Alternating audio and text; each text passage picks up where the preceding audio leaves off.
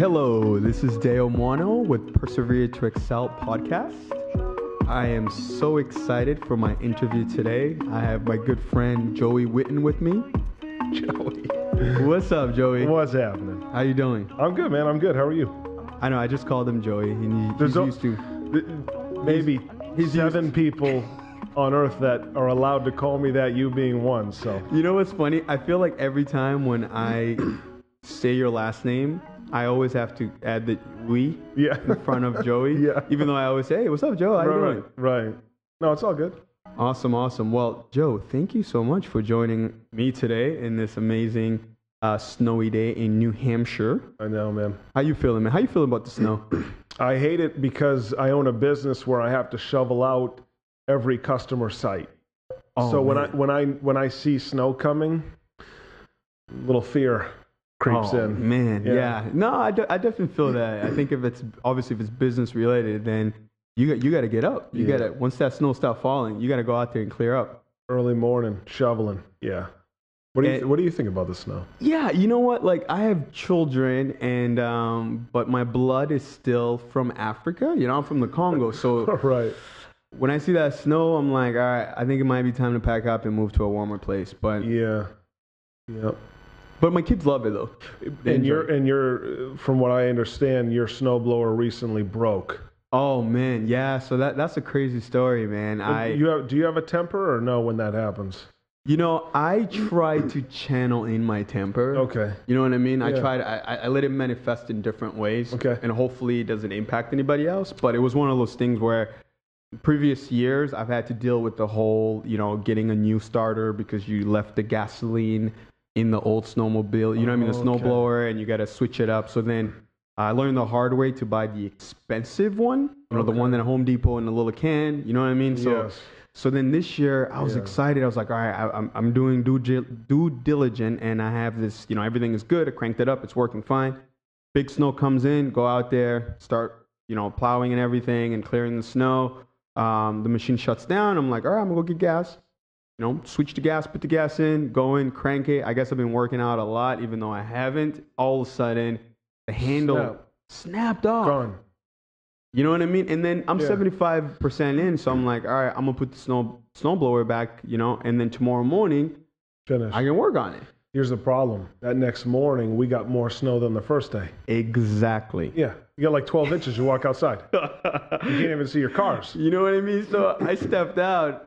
So that when it was 75%, 15% of that, 25% of that, I just kind of manhandle it with my hands. So that next day, I went outside and I was like, oh, snap. Yeah. You know what I mean? And, and it was one of those things where it's like the wife and the kids are inside the house, like they're counting on you. Take the snow out. You know what I mean? Like Yeah. dad's out there show. This is it. So I That's why you're there that day. You're, that's the only reason is to make sure the snow's gone. exactly They don't need you for anything else. N- nothing, nothing Okay. at all. You know what I mean? They're in there, you know, drinking hot chocolate probably, they're- you know, doing their thing. You, if you look at the house, you can see them in the window looking at you. yeah, they're waiting for the. Yeah. exactly. So Yeah. then I come out, I'm like, bro, I don't have the tools. I don't Yeah. have the right tools for this. Like I brought my toolbox here. It's actually here in the shop. Okay. And uh, I'm sitting there. I'm like, all right, I'm gonna go to Home Depot. So I went to Home Depot, Yeah. went to the technician, where the service place where you rent stuff.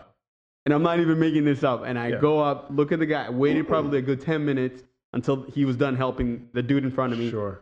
My turn. He's looking at me like sizing me up. I'm like, hi, sir. Um, I think I said sir. That's your first mistake. You know what I mean? Yeah, you gotta say. He's going to take advantage. no, no, you gotta say sir. No, I'm gonna listen. This is what we're gonna do. Our string broke. Right. I need you to fix it. So, so that's what I was thinking in my head, but that's not what came out. So I said, "Hello, sir." hey, um, I was thinking. No, no, no, no. no. He said there's a Okay. fo- there, he said there's a 14, 14 days uh, wait period if you got a snowblower. So then I was like, no, no, no, no, no. I'm not. I'm not planning on dropping it off. Got you. I just don't have the right tools. I'm trying to take this screw out, Yeah. and I was wondering if you guys Help got me out. tools to help me out. Yeah. Straight up, he looked at me and he said, "I don't think we got those tools." So I was gonna tell him, "Hey, At, it's at Home Depot, at Home Depot, Right. You know, at the at the rental service area, where right? they repair. Right. Okay. Go ahead. So I'm following. I am. So in my head, I'm like, okay, so I'm trying to tell him, can you just come out in the car with me? so you can, Right. so you, because I don't know how to describe. yeah, yeah. I don't know how to describe Yeah. like this, what type of screw it is. You know so know? could you come to my? I have hot chocolate. No, no, you no, come no, to my house? Yeah, All right, car. technically, know, I'm, I parked in the car, you know, right close to them. So, Yeah, yeah. so he goes and he says, um, "You got to go to, um, I think it was called like Steel Smith or something, Huff Steel or something. It's on Mammoth Road. Okay. You go there, they'll help you out."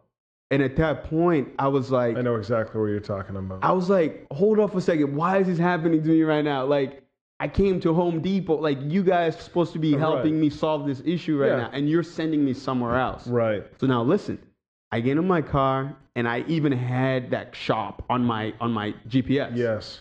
And then I'm like, all right, I'm gonna stop by Sullivan Tires And ask if they have Right, yeah, yeah, yeah. So I, I Brilliant. so so um, instead of going to Sullivan Tires, I decided to go into um, AutoZone okay. because I'm like, you know, that Yeah. why who, who is Sullivan Tires going to take their time to help me? Yeah. Go to AutoZone, you know. They got some tools. They got some people Exactly. there. So I walk in and the the guy's like, I'm like, can you just please come to come to, come to the car with me real quick so you can see what it is? Yeah. He's like, well, I'm the only one in the store right now. There's another gentleman outside. I go out. This other gentleman is helping a lady who's uh, windshield, wipers. wiper. Yeah. So at that point, I'm like, I'm just gonna go Sullivan Tires. So I walk in Sullivan Tires. I'm like, guys, hi, how you doing? Um, I got this snowblower in the car. I'm having a hard time taking the screw out manually. Is there any way you can help me?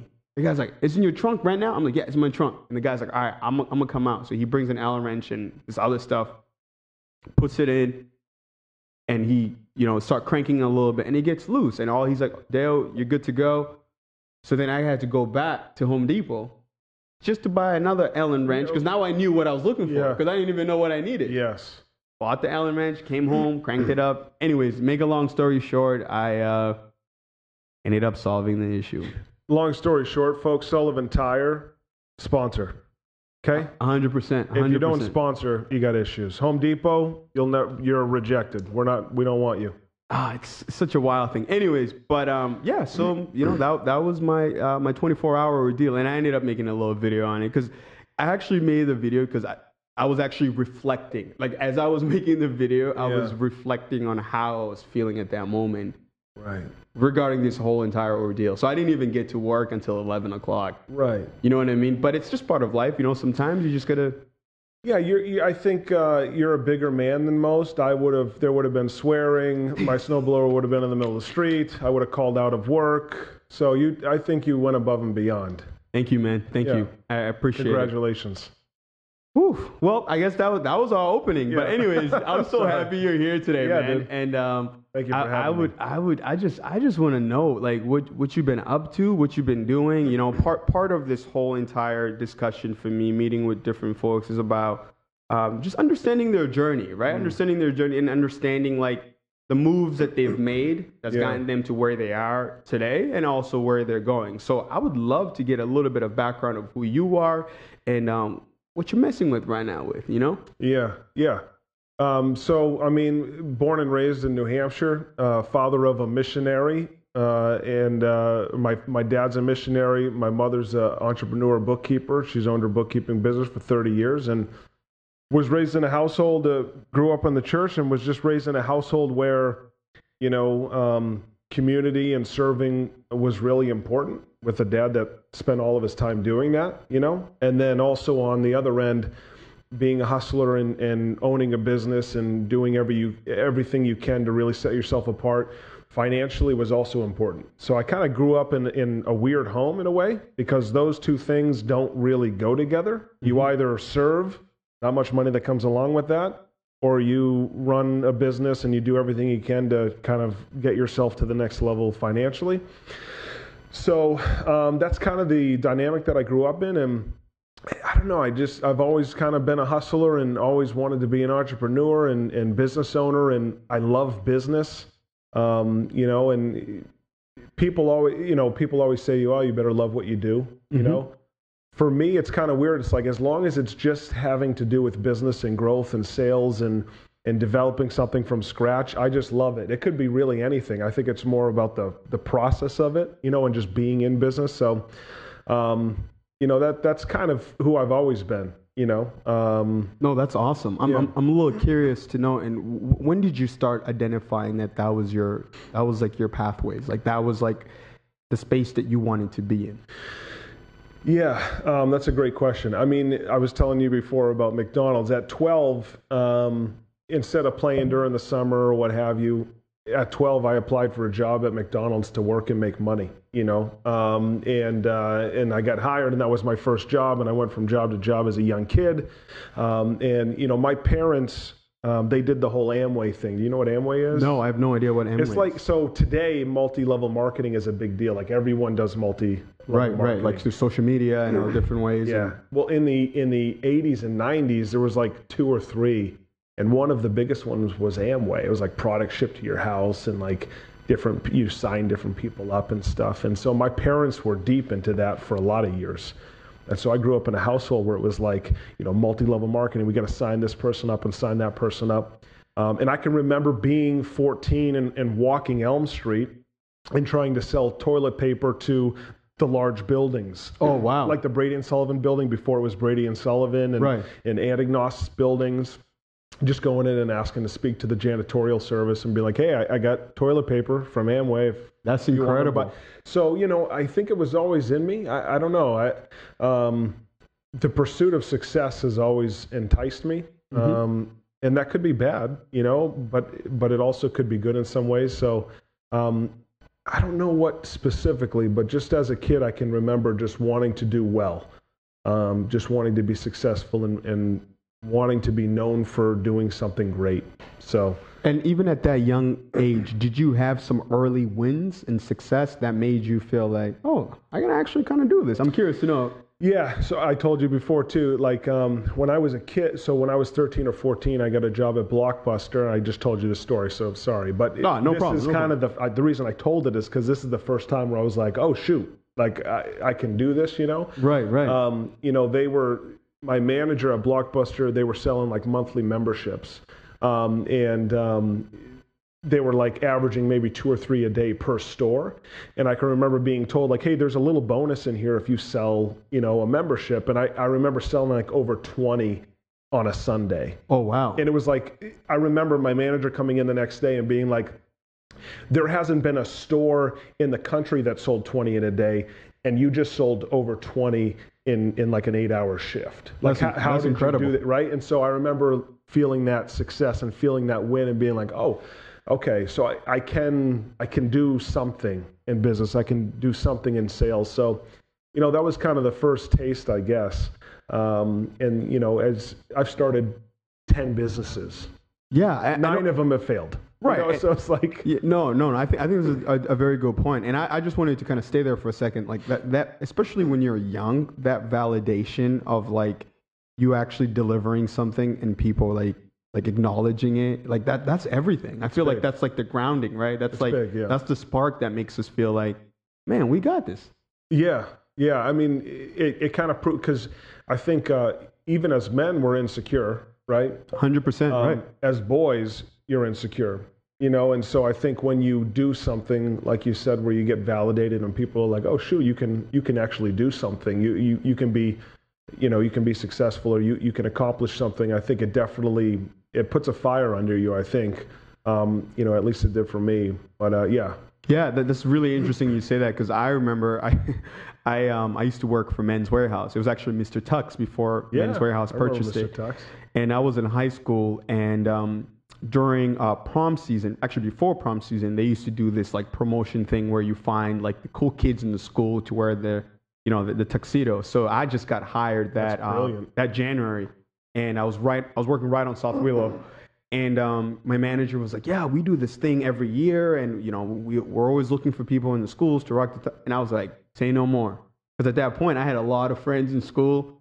You know, they like to dress sharp, and I was like, "All right." So I reached out to like five of my boys in high school, and they're right away they're like, "Dale, sign me up." So um, they came in.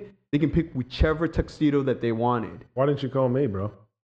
I, you know, what I mean, if, if we would have awesome. known each other, you know, I, I would have drove by the blockbuster. I would have been like, "Yo, give me a deal and some some of these rentals, Yeah. and I'll hook you up." so part of the promotion was they had to actually wear the suit at school, like during the school day. So that's how you promoted it. okay. So that, that's the strategy that Yeah, you know we put in place. right. So obviously, a lot of my friends they had no shame in their game, so they came in. One of my friends had like a three-piece, you know, you know, pinstripes with the with the fedora, with the cane, everything, and and that's eye-catchy, right? So Of you're walking down the hallway like during the school day with that, someone's gonna be like, "What's going on?" Right. You say Mr. Tux. So anyway, so. I ended up killing it. Like for me, it was just fun. It was just Of like a course. fun thing. Yeah. know? I ended up killing it. I remember my manager came back and was like, "Wow, we've never had this." And then they had this little coupons that they would give out. It's almost like they're passing out money. Yeah, yeah, yeah. Making it rain. Yeah. They're making it rain with Mr. Tux coupon. yeah. And um, it was so successful that a lot of the students they ended up coming through a men's wearhouse, uh, Mr. Tux at the time, to get fitted through me. But it was one of those things for me because it was like my it was kind of like my first corporate retail job. So like I took it serious. I had to dress up, you know, and to see the impact of it and my manager kind of acknowledging that. That's why I was like, man, this this it felt good. Right. You know what I mean? Yeah, of course. so um, so yeah, now I would love to hear a little bit of like what you're doing now. I know you've had you know from 14 years old to where you are now. You, you know you've you've had a lot of different experiences Yeah. that's kind of shaped who you are, and you've taken a lot of different directions. So um, I would love to learn about a little bit of what you're doing now and how you Mm. got to what you're doing now. Yeah, so I, I started a company called Apparel Impact in 2014. Um, I was I was with like software and technology companies. You know, I got married early. I was 20 when I got married. Right, we got two kids. So I, I start I, I started living the adult life pretty early. So I needed to do something fast, and so I ended up working for corporations like Comcast and Oracle, and I actually worked for Dyn here in Manchester. And so I was in software and technology, but in 2014, while I was still working in, in tech, I started a company called Apparel Impact. And it, it's, a, it's a textile recycling company. So we recycle clothing and shoes um, and accessories like purses and backpacks and all that type of stuff. Um, because, you know, 85% of Americans throw their clothes in the trash. That's, that's a basic statistic. It's been like that for at least 10 years. It's pretty bad. It's real bad. Yeah, it's like it's an average of 80, 75 or 85 pounds of clothes per person in America end up in the trash. Wow. So it's it's a crazy amount. And I did the math one day, and I'm like, if every American recycled their clothing, I think we'd create like 450,000 good-paying jobs. It's like almost a half a million good-paying jobs in America if just everyone decided to recycle their clothing or donate it rather than throw it in the trash. So, anyways, a friend of mine in, in 2014 brought it up to me and was like, hey, listen, I worked for a company that recycled clothing when I was a kid. It's a cool concept. I know you're an entrepreneur, you're looking for new stuff. So, I started to look into it and I liked the idea. I thought that um, from what I saw in the industry, um, it's almost like automotive shops. You go into an automotive shop, it's dirty, there's no coffee, you know, it's it's it's not a pleasant experience. And in my industry that's very similar to what you'd find. People that don't run their businesses well, the branding isn't there. There's a lot of uh, people and companies that are corrupt in my industry. And so when I saw that before I started, I said, you know, I think I can do it better than what most of these competitors are doing. I think I can brand better. I think that we can impact the community in a big way, which none of them were doing. You know, they say they did it, but none of them actually did it.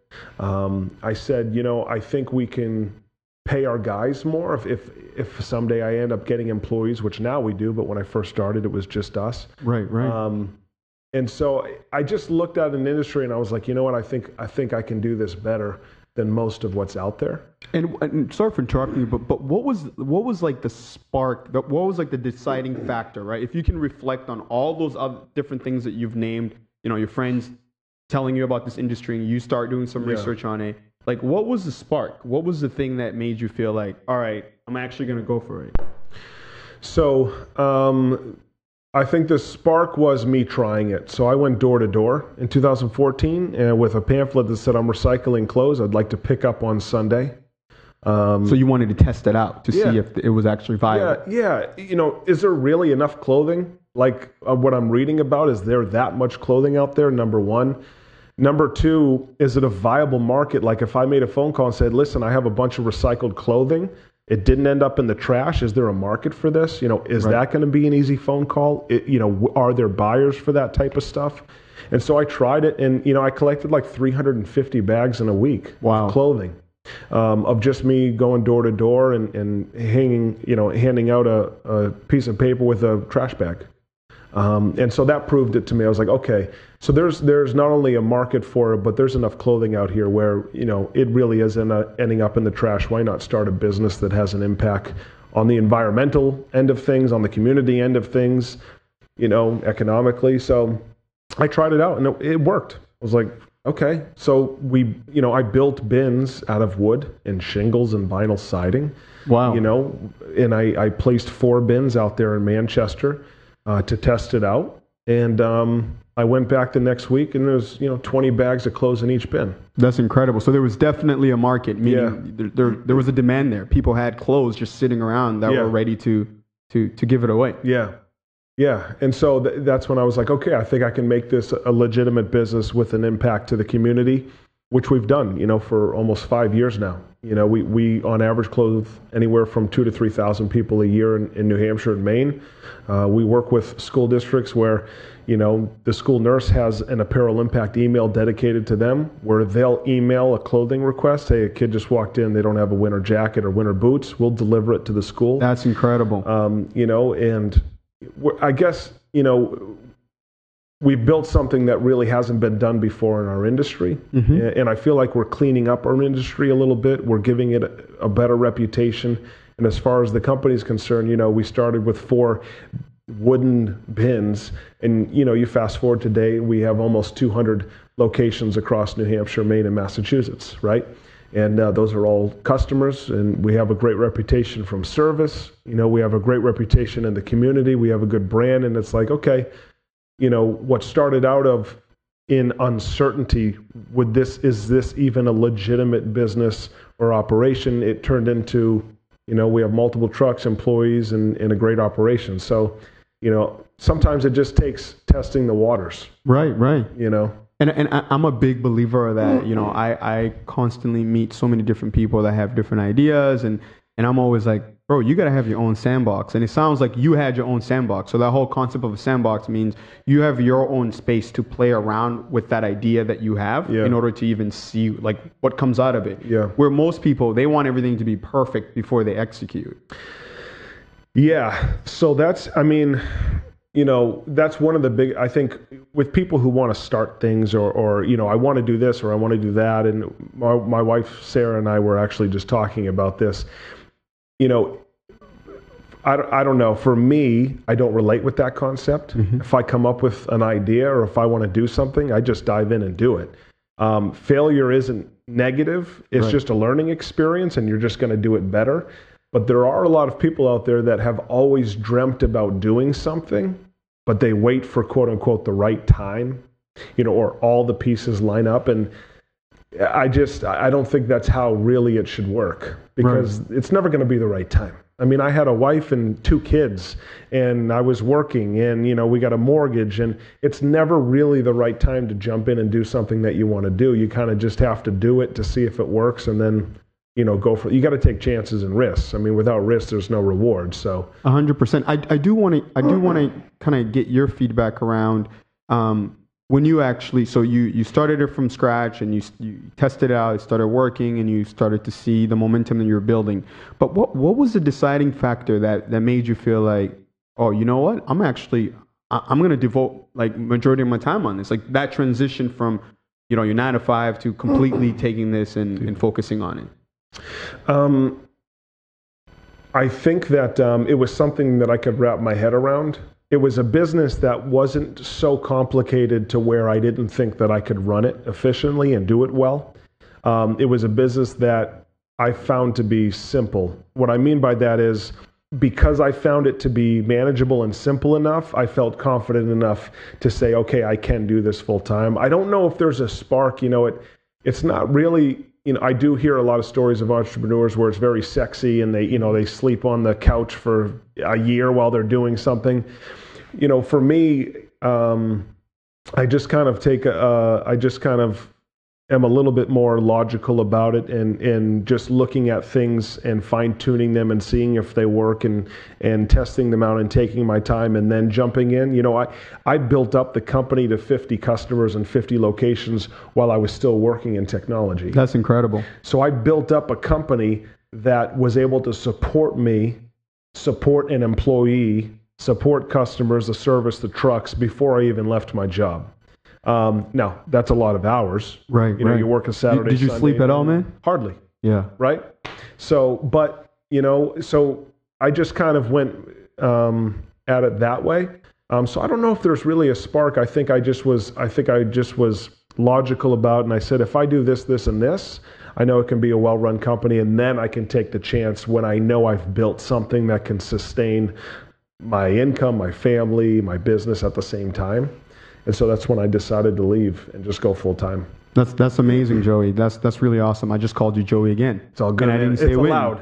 Only seven. Only seven. All right. So, um, obviously, part of growing a business and being an entrepreneur and, and, and the grind and the hustle, there's you know there, there's challenges and hurdles that comes a long way. If you can recall some of the stuff that you kind of had to you know overcome, and, and what were the critical thing that the critical thing that contributed to make sure that you can continue on and continue to to scale this. So the biggest uh, hurdle that I had in the beginning was um, financing. When you're a new business and you haven't proved yourself on your tax returns yet, right? Because you're brand new, Right. um, but you know the concept works and you're proving it out. You see it on a day to day basis. You're generating revenue. You have a good reputation. You're growing. When I went to the banks to say, "Hey, I need more. I need more recycling bins. I need more bins to get out there because I'm growing." I, I'm no longer building these out of wood because the concept it has been proven. So now I need to move to like a legitimate bin um, and grow. You know, the banks weren't there for me Mm. no local, no national. You just started as a business, you're brand new. The bins we don't look at as assets because they're placed all over the place and if if we need to come collect, we're not driving around with a truck collecting these bins because they don't have value on the used market is what they say. So everything So there's a lot of liability that's against you regarding Yeah. the risk of, hey, we're going to take a bet on this dude's business. it wasn't there. So I, I was I was denied multiple times in the beginning, and so you know you have to go to pri you got to call you know you got to call friends and family. You have to raise money for a business that you're trying to prove out from friends and family. That sounds like a very humbling experience. How, how do you even get to that point, right? Because there's a lot of entrepreneur out there that might have gotten as far as you got, and then all of a sudden they get that hurdle, like, hey, the banks are like, man, not right now, and then you know that that's a very humbling thing that you had to do, where you had to kind of like neutralize yourself and say, hey, I'm gonna have to reach out to friends and family.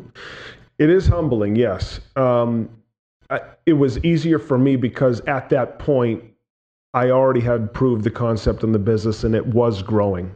So it's not it's not like I came up with an idea and then I presented it to friends and family saying I have an idea I think it might work. It was already a business that people could see. Oh, I saw your bin. I saw I saw another bin. So it was like, listen, we're growing. We're generating revenue.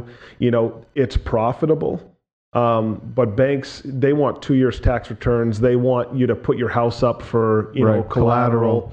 And so um, it was a little bit easier. It is humbling, it, primarily because it's you know I have I have a weird relationship with banks. I, I don't like them in general. I'm five years in. I have relationships with banks. We have banks that do fund us. I still don't like them because I feel like they overpromise and underdeliver. You know, their signs in their marketing is, "We'll fund you. We're we're a champion of We're small community business. focused. We're We're, yeah, it's like community focus. We clothed three thousand people in our community last year. Not last, but you know, when I was starting this, you know, um, we're generating revenue, and you can't even you know finance twenty thousand for twenty bins or twenty five bins. So I, I have a weird relationship with banks where I still have that chip on my shoulder where Mm. I don't want to go to you. You know, that's how I feel. Yeah, that's Um, that's a very good point that you bring up. It seems like there's there's definitely a disconnect between how uh, corporate entity like banks how they position their narrative to the masses, right? Like we we we are inclusive. We're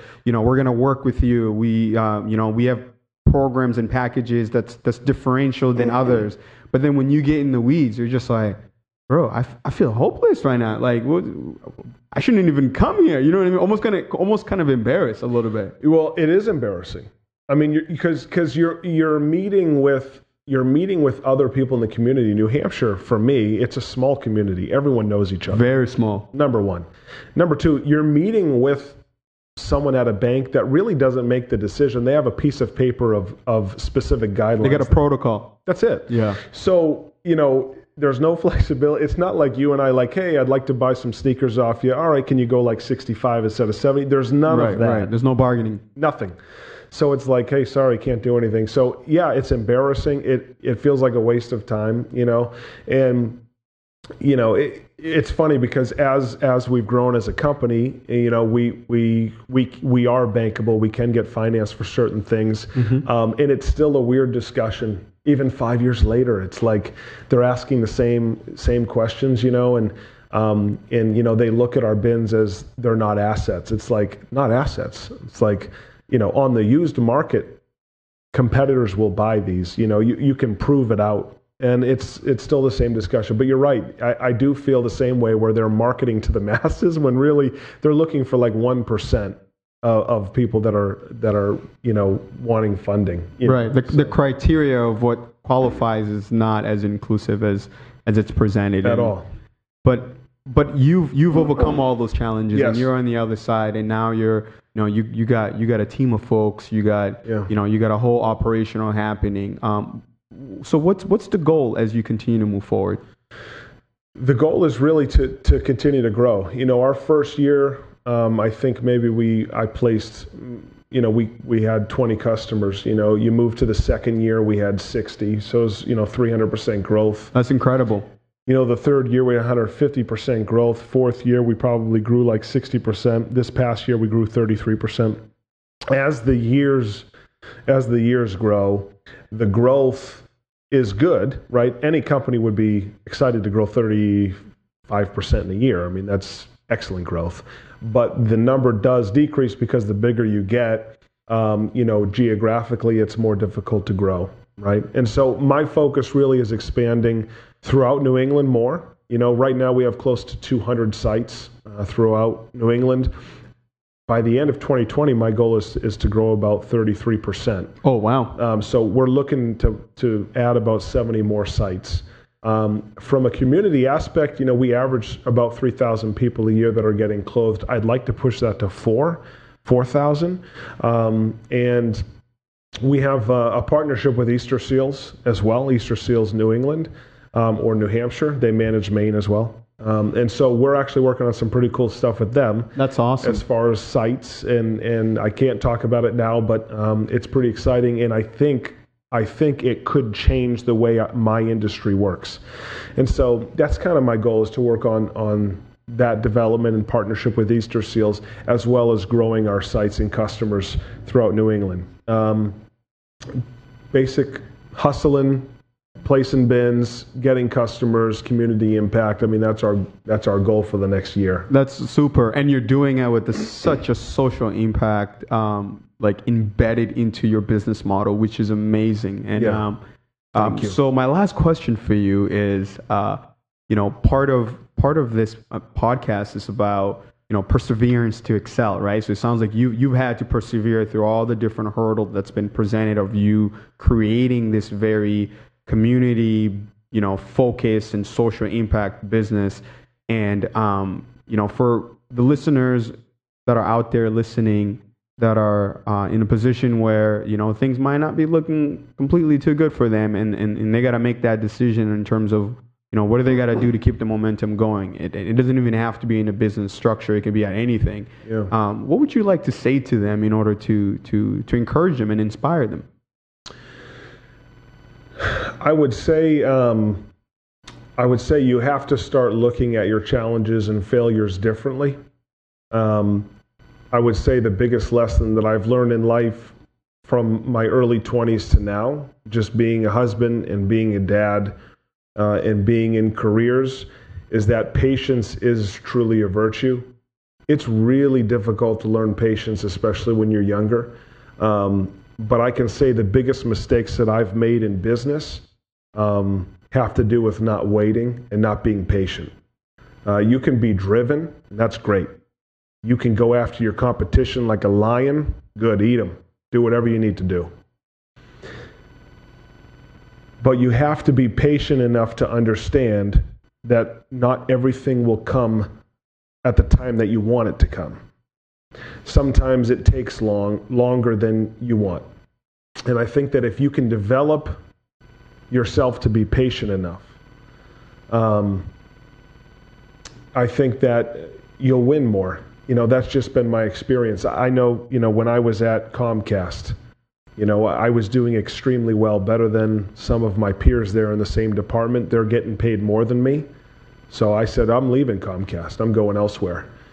Where if I had stayed and been patient and had and had really just kind of proven myself out more, I probably would be much farther along in that corporate career than I was than when I moved. Mm. And so, you know, you just you just you just have to sometimes wait for the right thing to happen.